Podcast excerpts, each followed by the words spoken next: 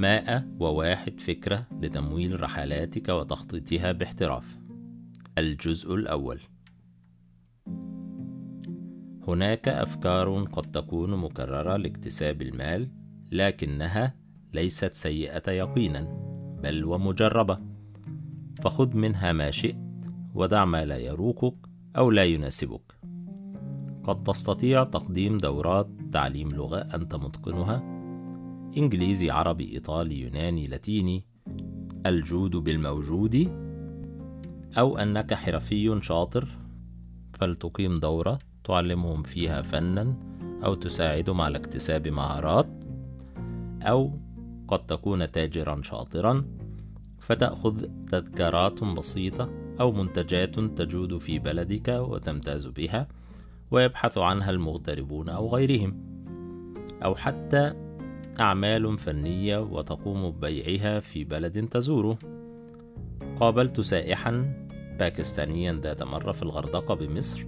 كان مهندس كمبيوتر وباعني لوحة بديعة من الألومنيوم الملون. هو. هو من نفذها بالجرافيك. وعرفت أنه يمول رحلاته هكذا ويتعرف من خلال تجارته الجائلة بناس جدد ومنها دعوة كذلك بأخلاقه ومعاملته. وعلى سيرة الدعوة عرفت أناس أيضا يسافرون في رمضان ويجيدون قراءة القرآن فقد يؤمون الصلاة في بعض المساجد أو يتلون كلام الله في بيوته في مراكز إسلامية أو يعلمون لغة أو فقها مما لديهم من علم شرعي. وعلى الصعيد الآخر قد تكون موسيقيا ماهرا في العزف أو صوتك عذبا للدرجة التي تسمح لك بتقديم شيئا من فنك في البيوت الثقافية أو معارض فنية أو حتى في محطات المترو في بعض الدول التي قد تسمح بهذا. وعرفت كذلك شابا مغربيا كان ماهرا في استخدام ماكينة قص الشعر وقام بهذا في مدينة تعج بالطلبة مونستر فيستفالن حيث كانت جامعتي القديمة.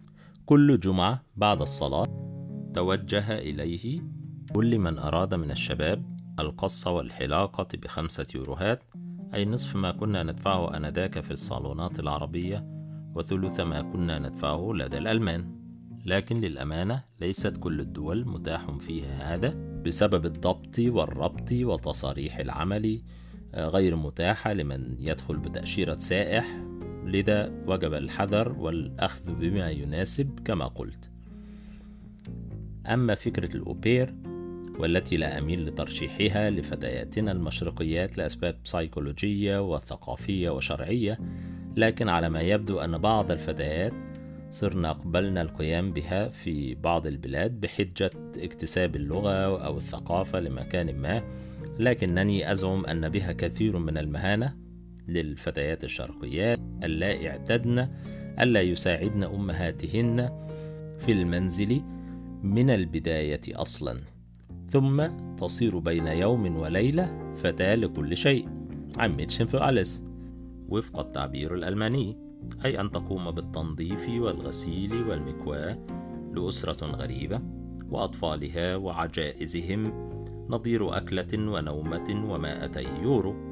فتخيل شابة غضة لم تنضج بعد ستنكسر نفسيا وقد تنسحق حضاريا أو حتى يساء معاملتها وتتعرض لمضايقات في بلد لا تتمكن من لغته ولا تعرف قوانينه وقد تقبل هناك بما لم تقبل به في بيئتها الثقافية الأصلية. ومن أفضل الأفكار التي لم أطبقها بعد لكنها على الجدول رأيتها في صديق ألماني ورئيسي في العمل. أيام كان مبرمجا مستقلا freelancer. استقر ثلاثة أعوام ونصف في العاصمة الأرجنتينية بوينوس آيرس حيث استأجر شقة بثمن أقل مما كان سيفعل في بلده ألمانيا. هو من الجنوب بالمناسبة. واستقبل والجنوب عادة الإيجارات أعلى كثيرا من الشمال والوسط. واستقبل كل مهام عمله وسلمها عن طريق الإنترنت.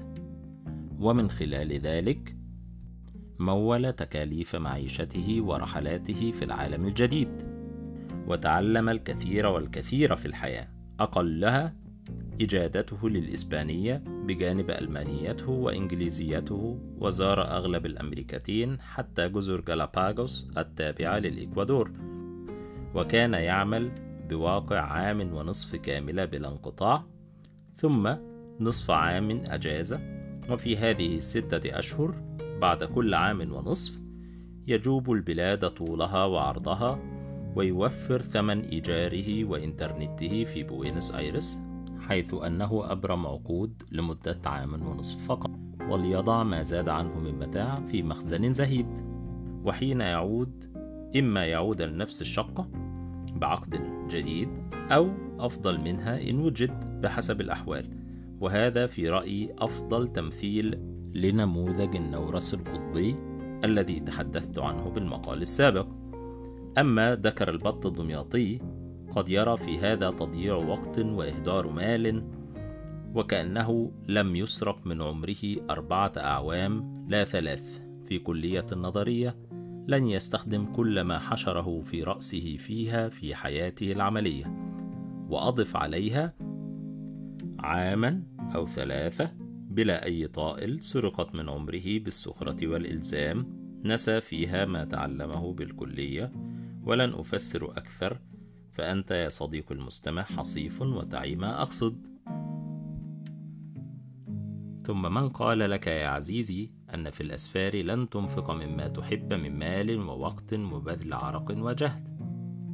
لكنك يقينا ستحصد نظير هذا كثيرا من المهارات والمعارف التي لم تكن ببالغها حتى ولو درست في جامعة هارفارد وييل وإم تي آي مجتمعة.